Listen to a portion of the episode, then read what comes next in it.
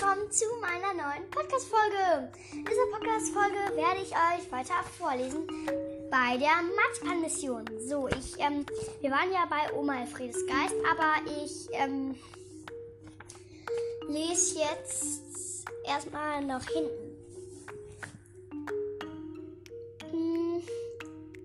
Wer hat sonst noch Zugang zu den Safe? fragte Marie. Dein Bruder vielleicht? Oder sie? Ihr Blick wanderte zu Robert Leander. Mira schüttelte den Kopf. Nein, nur ich. Bist du ganz sicher? Kimflach klopfte mit dem Kugelschreiber auf das Detektiv-Tagebuch.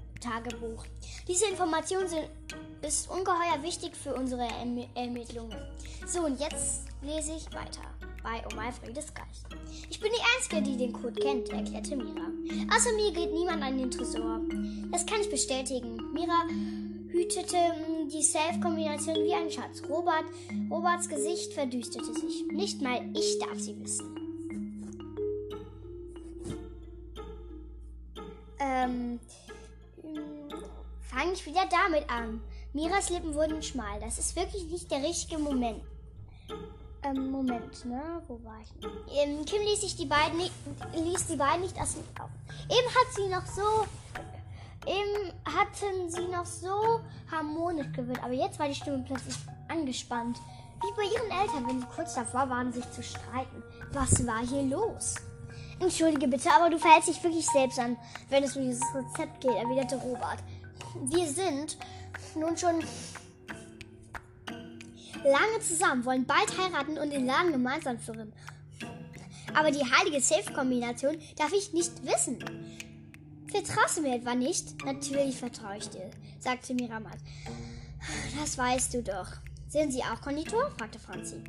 Robert nickte. Mira und ich haben uns in der Ausbildung kennengelernt. Ich arbeite seit vier Jahren hier im Geschäft mit. Vorher war ich überall in Europa unterwegs und habe in verschiedenen Hotels, Konditoreien und Konditorien Erfahrung gesammelt. Zum Schuften bin ich gut genug, aber das Rezept weiß nur die Chefin. Er klang jetzt richtig empört. Mira schloss einen Moment die Augen. Musst du ausgerechnet jetzt mit dem Thema anfangen? Wir haben das doch schon so oft diskutiert. Ich habe gerade wirklich andere Sorgen. Wieder sah sie zum Porträt ihrer Großmutter. Gut, dass Oma das nicht mehr miterleben muss. Ihr würde glatt das Herz brechen. Ich hätte besser auf das Rezept aufpassen müssen. Schließlich habe ich es hier hoch und heilig versprochen. Ihre Stimme versagte und ihren Augen glänzten Tränen. Was hast du deiner Oma versprochen? Hackte Kim nach. Mira fuhr sich mit den Ärmeln über das Gesicht. Dass ich das alte Familienrezept wie mein Augapfel hüte. Dass niemand verrate und den Laden in ihrem Sinne weiterführe. Zu ihren Lebenszeiten war Oma Elfriede die Einzige, die das Rezept kannte. Wenn das Marzipan zubereitet wurde, hat sie sich immer alleine in die Backstube eingeschlossen und die geheimen Zutaten hinzugefügt. Erst kurz vor ihrem Tod hat sie mir alle Bestandteile verraten. Du hattest ein sehr enges Verhältnis zu deiner Großmutter. Oder? Fragte Franzi. Ja, wir standen uns sehr nahe. Mira lächelte dem Porträt zu. Oma Elfriede hat mir alles über Marzipan beigebracht, was sie wusste. Schon als Kind habe ich es geliebt, in der Backstube Teig zu kneten und Plätzchen auszustechen. Später habe ich gelernt, wie man Marzipan herstellt, Pralinen formt und die Kuverttüte auf die optimale Temperatur erhitzt. Ich wollte nie etwas anderes werden als Konditorin. Oma Elfriede war immer mein großes Vorbild. Ihr Tod muss ein schwerer Schlag für dich gewesen sein, sagte Kim. Allerdings, bestätigte Mira, ich war monatelang am Boden zerstört, konnte weder essen noch schlafen. Ich habe sogar wieder angefangen zu schlafen, so wie früher als Kind.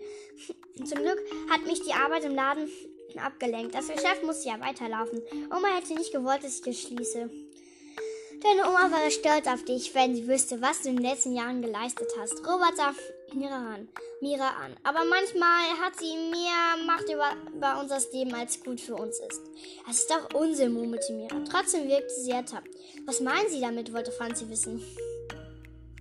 Mira fühlt sich immer noch an die Versprechen gebunden, die sie ihrer Großmutter gegeben hat, erklärte Robert. Deshalb verrät sie niemandem das Rezept und tut sich sehr schwer damit, neu er, erinnern. Neuerungen einzuführen. Was für Neuerungen? fragte Marie. Andere Marzipansorten zum Beispiel. Um heutzutage konkurrenzfähig zu bleiben, muss man sich ständig neu erfinden, kreativ sein, ungewöhnliche Dinge probieren, etwas wagen. Bei diesem Thema wurde Robert richtig lebhaft. Oma Friede ist mit ihren traditionellen Rezepturen stets gut gefahren, erwiderte Mira.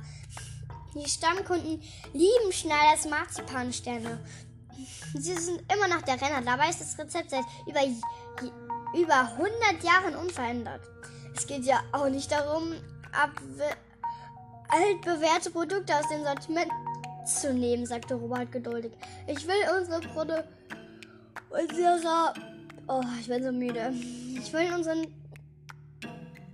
Produktionspalette nur ein wenig erweitern. Ich habe so viele Ideen, die ich gerne umsetzen würde. Wir haben doch gerade erst die Flammen, den Herz und die Glückskleeblätter in Sortiment genommen, werte Mira. Das reicht fürs Erste. Flammende Herzen? Fragte Kim. Was ist das? Marzipanherzen mit Chili, erklärte Robert. Der scharfe Chili-Geschmack ergänzt perfekt die Süße des Marzipans. Die Kleeblätter sind mit Dill gemacht. Auch eine sehr interessante Geschmackskombination.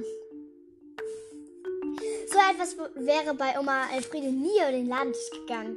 Mira wirkte gequält. Vielleicht war es doch die falsche Entscheidung. Ich hätte mich nicht von dir überreden lassen sollen. Was heißt überreden? Erwiderte Robert heftig. Ich dachte, wir hätten das gemeinsam entschieden. Es war trotzdem ein Fehler, beharrte Mira. Ich spüre ganz deutlich, dass Oma Elfriede unzufrieden mit mir ist. Ich habe ihre Erwartungen nicht erfüllt, meine Versprechen gebrochen und sie enttäuscht. Sie verbarg das Gesicht in den Händen. Robert schüttelte genervt den Kopf. Ich glaube das einfach nicht. Oma Elfriede ist tot. Für dich vielleicht, flüsterte Mira. Für mich ist sie immer noch sehr lebendig. Kim ließ das Selektivtagebuch sinken. Wie meinst du das? Mira sah auf. Ihre Wangen waren tränenüberströmt. Ich gehe jeden Tag zum alten Friedhof, besuche ihr Grab unter der großen Blutbuche und erzähle dir, was im Laden und in meinem Leben passiert. Dann ist es fast so wie früher. Ein winziges Lächeln stahl sich auf Miras Gesicht. Ich konnte Oma alles sagen. Sie hatte stets einen guten Rat für mich. Du hast sie sehr geliebt, oder? Fragt Marie.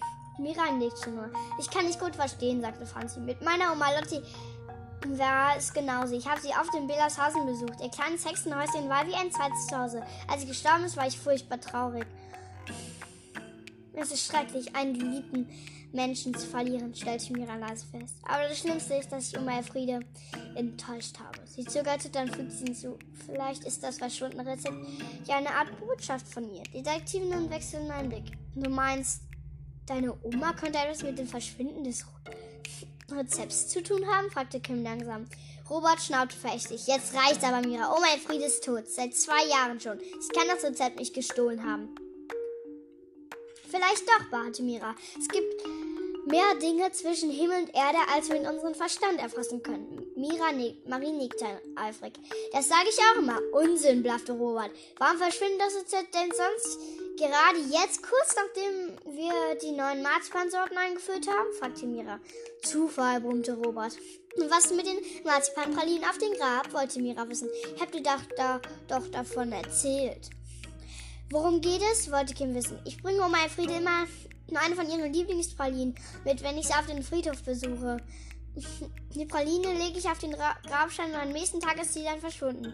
Echt? Maries Augen funkelten aufgeregt. Kim bekam eine Gänsehaut. Konnte es wirklich sein, dass ein Geist das Rezept gestohlen hatte? Ui, das war jetzt spannend. Und hier... lecker! Hier ist jetzt... Orangen, Chili, Marzipanspieße. Oh, die will ich unbedingt machen. Die klingen richtig lecker. Okay, so geht's. Exotische Marzipankerzen sind voll im Trend. Wie wär's mit vorigen Orangen, Chili, Marzipan? Schmeckt fruchtig, scharf und weckt die Lebensgeister. Du brauchst 200 Gramm Marzipanrohmasse, 100 Gramm Puderzucker, abgeriebene Schale einer Bio-Orange, 4 Esslöffel Orangensaft, 4 Tropfen Orangenaroma, eine Messerspitze Chilipulver, eine Messerspitze Chilipulver und Holzspieße. So wird's gemacht. Verknete die Marzipanromasse mit den restlichen Zutaten, bis ein glatter Teig entsteht. Vorsicht mit dem Chilipulver, nimm nicht zu viel. Forme kleine Kugeln und spieße 3 oder 4 Kugeln auf einen Holzspieß. Kims Tipp, die Marzipanspieße kannst du prima zu einer heißen Schokolade knabbern. Mega lecker. So, jetzt sind wir schon beim 8. Dezember. Das heißt, das Kapitel heißt Spurensuche. Oh, das wird richtig cool. Und übrigens, beim Café Lomo gibt es Kakao Spezial, Cappuccino Groß, Cappuccino Klein, heiße Zitrone, Latte Macchiato, Tee Räubusch und Kinderpunsch. Kakao Spezial, lecker. Ja, wenn ihr wollt, kann ich jetzt noch weiterlesen. Ich lese ja so immer so 3 Kapitel ungefähr. Oh, bei Advent in Tüten, das kommt nach denen, da wird ein bisschen... Naja, da schreibt Kim in ihr Detektiv-Tagebuch. Also erstmal Spurensuche. Geister gibt es nicht, sagte Robert entschieden. Woher willst du das wissen, fragte Mira. Manchmal spüre ich Oma Elfriedes Anwesenheit so deutlich, als würde sie neben mir stehen. Das bilde ich mir doch nicht ein, oder? Robert seufzte und sein Gesicht wurde weich. Du vermisst sie einfach sehr. Da spielen eben manchmal alle Sinn verrückt. Die Pralinen auf dem Grab könnte auch ein Tier gefressen haben, meinte Franzi. Ein hohenstrauender Hohn zum Beispiel. Oder ein Eichhörnchen. Ich finde den Verdacht mit den Geistern gar nicht so abwegig, sagte Marie. Wir sollten der Spur auf jeden Fall nachgehen. Ja, genau. Danke, Mira lächelte ihr zu. Wir überprüfen natürlich jede Spur, versicherte Kim. Und die Geisterdiskussion zu beenden. Wer könnte das Rezept sonst noch gestohlen haben? Mira tippte mir die Schuld. Keine Ahnung, was ist mit diesen Angestellten, die du entlassen hast, fragte Franzi. Vielleicht will sie sich rächen. Mira und Robert wechselten einen Blick. Miras Augen flackerten. Kelly hat, nun ja, ein paar Probleme, sagte Robert. Die haben aber nichts mit dem Geschäft zu tun, fügte Mira hinzu. Sie hat das Rezept bestimmt nicht gestohlen. Und Kellys Bruder? Fragte Franzi nach. Der war ganz schön sauer auf dich. Stimmt. Aber was sollte er mit dem Marzipan-Rezept? Fragte Mira. Denken wir mal andersherum, machte Kim weiter. Wem könnte das Rezept nutzen? Jeden Konkurrenten, sagte Mira. Das war doch vor einer Weile diese Anfrage begann Robert. Mira nickte. Stimmt, Kim schlug eine Seite im Selektivtagebuch auf. Was für eine Anfrage. Eine bekannte Süßwarenfirma wollte mit uns kopieren, erzählte Mira. Sweets Sugar Dreams, kurz SSD, exportiert Süßwaren in die ganze Welt. Sie bestellen Schokolade, Schokoriegel, Pralinen und Kekse. Das ist ein riesiger Konzern. SSD will ganz groß im Matschpann-Geschäft einsteigen, fuhr Robert fort. Dafür suchen sie einen Kooperationspartner. Was heißt das genau, fragte Marie. Sie wollten unser Rezept, um das Marzipan in Massenproduktion herzustellen und weltweit zu vermarkten, antwortete Mira. Aber du hast abgelehnt, Mira nickte. Bei uns wird das Marzipan handfertigt heute wie vor 100 Jahren. In jeder Praline stecken eine Menge gute Zutaten. Viel Handwerkskunst und noch mehr Liebe. Das war schon immer so und so soll es auch bleiben. Aber wäre das nicht eine riesige Chance gewesen? Fragt Marie. In finanzieller Hinsicht schon, gab Robert zu. Das Angebot von SSD war wirklich gut. Wir hätten ausgesorgt gehabt, bestätigte Mira. Nie mehr Geld sorgen, das ist natürlich erstmal verlockend, aber ich liebe meine Arbeit viel zu sehr, meinen Lebensweg und dass meine Vorfahren an einen Konzern zu verkaufen, dem Profit wichtiger ist als Qualität. Carsten sieht das allerdings anders, warf Robert ein. Mira seufzte. Es konnte meine Entscheidung überhaupt nicht nachvollziehen. Er hätte das Geld sofort genommen. Der Laden bedeutet ihm einfach nicht so viel wie mir. Zum Glück hat er ja nichts zu sagen, stellte Robert fest. Diese Firma konnte also durchaus ein Interesse an dem Rezept haben, sagte Kim. Wer noch? Gibt es andere Konkurrenten? Bis vor kurzem waren wir das einzige Marzipan-Geschäft in der Stadt, antwortete Mira. Aber vor einem halben Jahr hat ein zweiter Laden geöffnet. Mats Marzipan-Himmel. Kim macht sich eine Notiz. Weißt du, wer der Inhaber ist? Mats Bongner. Er hat bei Oma Elfriede gelernt. Ein ehemaliger Auszubildender? Fragt Marie überrascht. Mira nickte. Nach seiner Ausbildung war Mats einige Jahre im Ausland. Inzwischen ist er selbst Konditormeister und hat sich mit einem eigenen Laden selbstständig gemacht. Kim malte ein großes Ausrufezeichen hinter den Namen. Diesen Mats Bongner mussten sie auf jeden Fall näher unter die Lupe nehmen. Vielen Dank, das war's erstmal. Sie schlug das Selektivtagebuch zu und verstaut es in ihren Rucksack. Ich bin euch wirklich dankbar für eure Hilfe. Mira war immer noch etwas blass um die Nase, wirkte aber gefasster als vorhin. Wir geben unser Bestes, versprach Marie. Sobald wir etwas herausgefunden haben, melden wir uns, fügte Franzi hinzu. Kim sah noch einmal zu den kleinen Ölgemälde. Sie wurde das Gefühl nicht los, dass Oma Elfriedes aufmerksamer Blick ihnen folgte, bis sie das Büro verlassen hatten und außer Sichtweite waren. Als die Detektivinnen aus dem Laden kamen,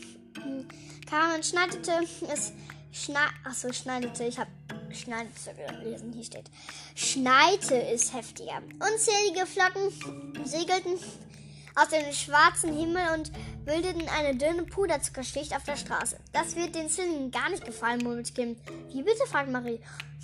Kim erzählte kurz von der neuesten Geschäftsidee ihrer Brüder. Ich fürchte, Ben und Lukas haben ihre Rechnung ohne den Wettergott gemacht. Selbst schuld, sagte Franzi umgerührt. Vielleicht ist das den zwei Schlitzohren eine Lehre. Marie sah auf die Uhr. Ich habe noch etwas Zeit. Sollen wir ins Café Lomo gehen und unseren neuen Fall durchsprechen? Kim nickte. Gute Idee. Lange geht's bei mir allerdings nicht mehr. Ich muss pünktlich zum Abendessen zu Hause sein. Ich auch, sagte Franzi. Aber für einen Kakao-Spezial müsste es noch reichen. Die Detektivinnen stapften über den verschneiten Bürgersteig. Die Geschäfte waren mit Lichterketten geschmückt und gerade ging die Weihnachtsbeleuchtung über die Straße an. In den Schaufenstern wimmelte es von Weihnachtsmännern in allen Größen, Rentieren, künstliche Schnee und niedliche Engel. Kim wich einen Weihnachtsbaum aus, der vor einem Laden stand und festlich mit goldenen Kugeln, Schleifen und Nüssen geschmückt war. In seinen Zweigen hatten sich Schneeflocken verfangen, die mit den Kugeln um die Wette funkelten. Ein wohliges Gefühl breitete sich in Kims Bauch aus. Die Adventszeit war einfach wunderbar. Zum Glück war es nicht weit bis zum Lomo. Als sie das Café betraten, schlugen ihnen warme Luft, Musik und Stimmengewirr entgegen. Es roch nach Zimt, Orangen und Tannenzweigen. Schaut mal, unser Lieblingsplatz ist noch frei, Frank. Franzi nickte zur Sofaecke hinüber. Perfekt! Marie schlängte sich zwischen den vollbesetzten Tischen hindurch, die mit kleinen Tannenzweigen, Zimtstangen und getrockneten Orangenscheiben geschmückt waren. Auf den Fensterbänken flackerten Kerzen. Da wären wir. Kim ließ sich auf eins der gemütlichen Sofas fallen, nahm die vom Schnee feuchte Mütze ab und schlüpfte aus der Jacke. Franzi und Marie setzten sich ebenfalls. Was ist das denn? Franzi nahm einen durchsichtigen Stern vom Tisch, der zwischen den Tannenzweigen und Kerzenschein funkelte. Igitt, der ist ja ganz kalt. Ein Stern aus Eis, stellte Marie fest. Einer eingefrorenen Blüte darin. Wie hübsch, sagte Kim. Eine ziemlich ausgefallene Tischdekoration. Und dabei war leider ziemlich vergänglich. Franzi leckte sich das Wasser von den Fingern, nachdem sie den Eisstern zurückgelegt hatte. Kakao-Spezial für alle, fragte Marie. Kim und und Franzi nickten. Doch bevor Marie bestellen konnte, klingelte Kims Handy. Sie warf einen Blick auf das Display und runzelte die Stirn. Das ist mein Bruder. Kim nahm das Gespräch an. Hallo Ben, was gibt's? Wenn du wissen willst, ob ihr an meinen Computer dürft, lautet die Antwort nein. Kim, Bens Stimme klang gehetzt. Du musst uns helfen, es ist ein Notfall. Oh mein Gott. So, und jetzt ist das Kapitel schon wieder vorbei. Und hier gibt es wieder so eine kleine Seite, eisige Weihnachtsdeko zu machen. Okay, diese weihnachtliche Eisdeko verwandelt dein Zimmer in ein wahres Winterwunderland. Probier es aus. Du brauchst frostfeste Formen mit zum Beispiel Eiswürfelform, Backform oder leere, saubere Joghurtbecher. Wasser, Dekomaterialien aus der Natur, zum Beispiel Beeren, Stechpalmenblätter, Tannennadeln oder Zweige, Orangenscheiben, Stern, Anis, Zimtstangen, Hagebutten, Gefrierschrank oder Tiefkühlfach. So wird's gemacht. Fülle die frostfesten Formen mit etwas Wasser. Gib Beeren, Blätter, Orangenscheiben oder andere Dekomaterialien hinein. Stelle die Formen über Nacht in den Gefrierschrank. Löse die Eisskulpturen vorsichtig aus den Formen. Stelle sie dafür eventuell kurz in lauwarmes Wasser. Dekoriere deine Eiskunstwerke auf einen Teller oder Tablett. Wunderschön. Tipp dir 3 Ausrufezeichen. Deine Eisdeko hält sich in geheizten Räumen 1 bis 4 Stunden. Vergiss nicht einen Behälter drunter zu stellen, der das Schmelzwasser aufhängt. Extra Tipp, wenn du das Wasser vorher abkochst und nach dem Abkühlen in die Formen füllst, bleibt es im Gefrieren klar und du siehst die Deko im Eis besser. 9. Dezember. Advent in Tüten. Detektiv-Tagebuch von Kim Jülich, Mittwoch 21.03 Uhr. Ihre dagegen benutzt Marie.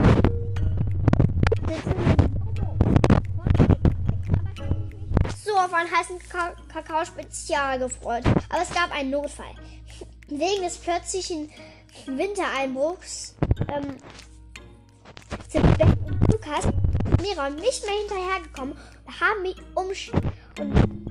mich um Hilfe gebeten. Franzi und Marie haben netterweise auch mitgemacht. Zu 5 haben wir ordentlich Schnee geschippt. Das war echt anstrengend.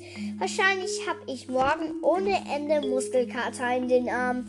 Jetzt habe ich eindeutig was gut bei den Zwillingen. Aber nun zu den wirklich wichtigen Dingen. Wir haben einen neuen Fall. Das geheime Familienrezept von Marzipan Schneider ist verschwunden. Seltsamerweise aus einem verschlossenen Safe. Das ist wirklich geheimnisvoll. Es gibt mehrere Verdächtigte. 1. Ein Konkurrent, der Mira schaden will. Vielleicht der Inhaber des neuen Marzipan-Rezept-Geschäfts Mats Marzipan-Himmel. Müssen unbedingt mehr über ihn herausfinden. 2. Miras ehemalige Angestellte Kelly Kunert. Mira hat ihr gekündigt, dass Kelly sehr übel genommen hat. Auch Kellys Bruder Mario ist deswegen sauer auf Mira. Er war letzten Sonntag im Laden und hat sie beschimpft und bedroht. Wollen er oder seine Schwester sich an Mira rächen? 3. Robert Leander, Miras Lebensgefährte. Er versteht nicht, warum Mira ihm das geheime Rezept nicht verrät. Offenbar gab es deswegen schon häufiger Streit zwischen den beiden, weil er ihnen einen Denkzettel verpassen. Das wäre echt fies, aber möglich ist es leider trotzdem. 4. Carsten Schneider. Miras jüngerer Bruder. Die beiden scheinen kein gutes Verhältnis zu haben. Außerdem ist Carsten offenbar chronisch pleite und er war sauer, weil Mira das Angebot eines großen Süßwarenkonzerns abgelehnt und dabei auf viel Geld verzichtet hat. Wir brauchen mehr Informationen über Carsten. 5. Der Geist von Oma Elfriede.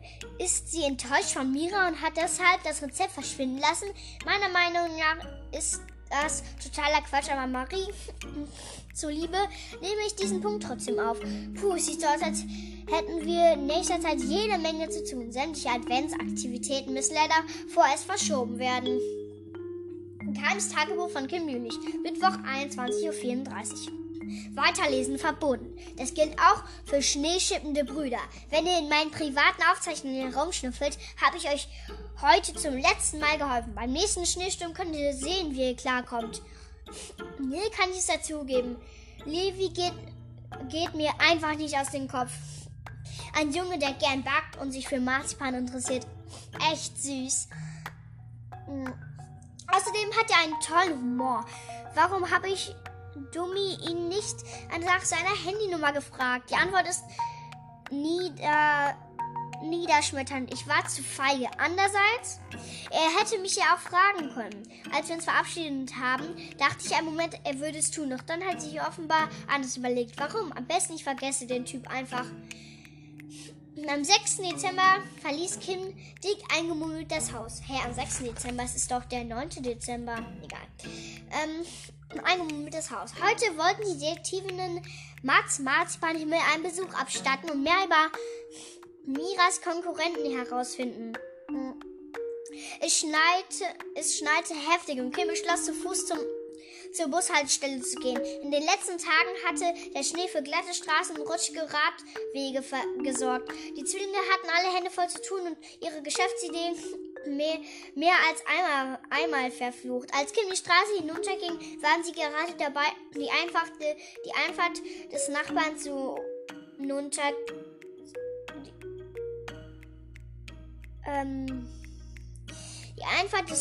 zu räumen, während Pablo bellend um sie herumsprang. Hallo Kim, rief Lukas gut gelaunt. Sieht so aus, als hättet ihr inzwischen Spaß bei der Arbeit. Kim zupfte ihre Wollmütze zurecht. Naja, geht so. Ben stützt sich grinsend auf die Schneeschaufel. Wir hatten die Arbeit jetzt auf mehreren Schultern verteilt. Er deutete auf die Straße hinunter. Auf einigen Grundstücken der Nachbarschaft schwangen Jungs im Alter von Ben und Lukas eifrig die Schneeschaufeln. Habt ihr Mitarbeiter angestellt oder was? Fragte Kim verdutzt. So ähnlich. Lukas sah äußerst zufrieden aus. Das sind ein paar Jungs vom Fußball. Sie helfen uns. Wie habt ihr denn das geschafft? Es schippt doch niemand freiwillig Schnee. Wir haben einfach nett gefragt, behauptete Ben. Freut mich für euch. Kim winkte ihren Brüdern zu und setzte ihren Weg fort. Franzi und Kim warteten bereits an der Haltestelle. Der Bus fuhr gerade vor, als Kim das Wartehäuschen erreichte und die Mädchen stiegen ein. Die Fenster waren beschlagen und die großen Scheibenwischer bewegten sich hektisch hin und her, um die Frontscheiben von den vielen Schneeflocken zu befreien. Da hinten ist noch was frei. Marie ging von den 3 Ausrufezeichen, nahm in der letzten Reihe Platz.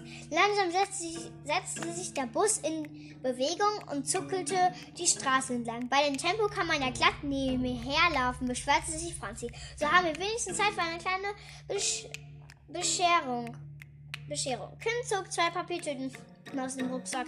Ich wünsche euch einen fröhlichen Nikolaustag. Für uns verdutzt nahm Franzi das Geschenk entgegen. Wie nett von dir. Marie betrachtete die Tüte, als Kim liebevoll mit Sternen und Schneeflocken bemalt hatte. Was ist das? Mach's auf, sagte Kim. Franzi öffnete die Tüte und zog einen Teebeutel, eine kleine Kerze und ein Tütchen mit Marzipankartoffeln heraus. Zuletzt griff sie nach einer hübsch gestalteten Karte. 30 Minuten Advent, las sie vor. Ihr kocht euch einen Tee, zündet die Kerze an und gießt in aller Ruhe die Marzipankartoffeln. Erklärte Kim. Natürlich gerne auch länger als 30 Minuten. So kommen die garantiert in Weihnachtsstimmung. Was für eine tolle Idee. Marie strahlte. Danke. Franz umarmte Kim. Du bist einfach die Beste. Kim lächelte zufrieden. Die Überraschung war ihr gelungen. Eine Viertelstunde später stiegen die Detektivinnen aus. Sie befanden sich in einem ruhigen Wohngebiet. In den Gärten der Reihenhäuser leuchteten Lichterketten an verschneiten Bäumen und vor einem Haus stand ein Schneemann. Da drüben muss es sein. Nummer 5. Kim hatte die Adresse im Internet recherchiert. Hier gibt es bestimmt nicht viel Laufkundschaft, stellte Marie fest, während sie zu einem unscheinbaren Haus mit hellgrauer Fassade ging. Im Erdgeschoss befand sich ein kleines Ladengeschäft. Kim sah ein Schaufenster. Drin ist überhaupt nichts los. Nur eine einsame Verkäuferin stand hinter den Tresen und wog Marzipankartoffeln ab. Seltsam. Jetzt in der Adventszeit müsste der Laden doch eigentlich brummen, wundert sich Franzi. Vielleicht hat es sich noch nicht herumgesprochen, dass es ein neues Marzipan-Geschäft in der Stadt gibt, überlegte Marie. Oder die Leute gehen lieber zum Marzipan Schneider, sagte Franzi. Dann hätte dieser Mats Bongner ein Problem. Wenn nicht bald mehr Kunden kommen, kann er seinen Laden dicht machen. Lass uns reingehen. Kim öffnete die Tür. Als sie schwungvoll den Laden betrat, stieß sie mit jemandem zusammen und erstarrte. Du? So, 30 Minuten Advent in der Tüte kann man hier auch noch machen. Willst du deinen Freundinnen eine kleine Freude machen? Dann schenke ihnen 30 Minuten Advent in der Tüte. Eine Auszeit mit hektischem Alltag kann schließlich jeder gebrauchen. Weihnachtsstimmung garantiert. Du brauchst eine kleine Papiertüte, buntes Klebeband, ein Teelicht, ein Teebeutel, ein Tütchen Marzipankartoffeln oder selbstgebackene Plätzchen und Stifte und Papier. So wird's gemacht. Verziere die Papiertüte mit buntem Klebeband oder bemale sie. Verschönere die Teelichthülle ebenfalls mit einem Streifen Klebeband. Lege Teelicht, Teebeutel und Marzipankartoffeln oder Plätzchen in die Tüte. Schreibe einen kleinen Brief mit einer Gebrauchsanleitung und guten Wünschen, zum Beispiel Liebe, Lieber. Nimm dir 30 Minuten Zeit, koch dir einzelnen 30 Minuten Zeit. 2. Koch dir einen Tee. 3. Zünde die Kerze an. 4. Leg die Beine hoch. 5. Und genieße die Plätzchen. Eine wunderschöne Weihnachtszeit wünscht dir dein oder deine. Kims Tipp, auch Mütter, Väter, Schwestern oder Brüder freuen sich über 30 Minuten Advent in der Tüte. Boah, jetzt sind wir schon beim 10. Dezember. Schock für Kim heißt das. Cool. So, das war's auch mit dieser Podcast-Folge. Ich hoffe, sie hat euch gefallen. Also mir hat sie sehr Spaß gemacht und Entschuldigung nur, weil ich habe so lange nicht mehr eine Podcast-Folge gemacht. Dann also tschüss, bis zum nächsten Mal.